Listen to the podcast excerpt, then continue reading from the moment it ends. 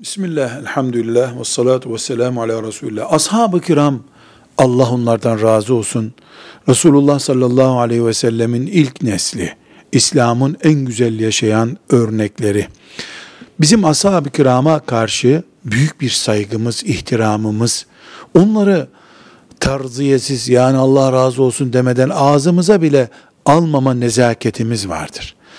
Bir film iyi maksatlarla da olsa, güzel duygularla da çevriliyor olsa, İslam'a hizmet kastıyla da olsa, neticede bugünkü yaşayan birileri tarafından canlandırılmaktadır.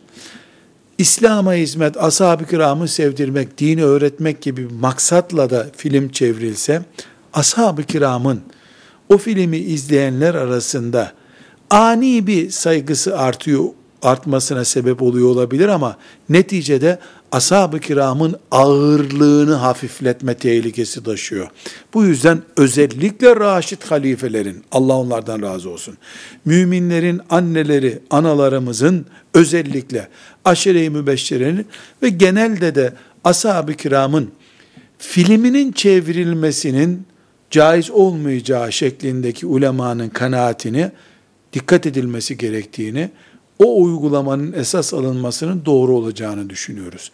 Velhamdülillahi Rabbil Alemin.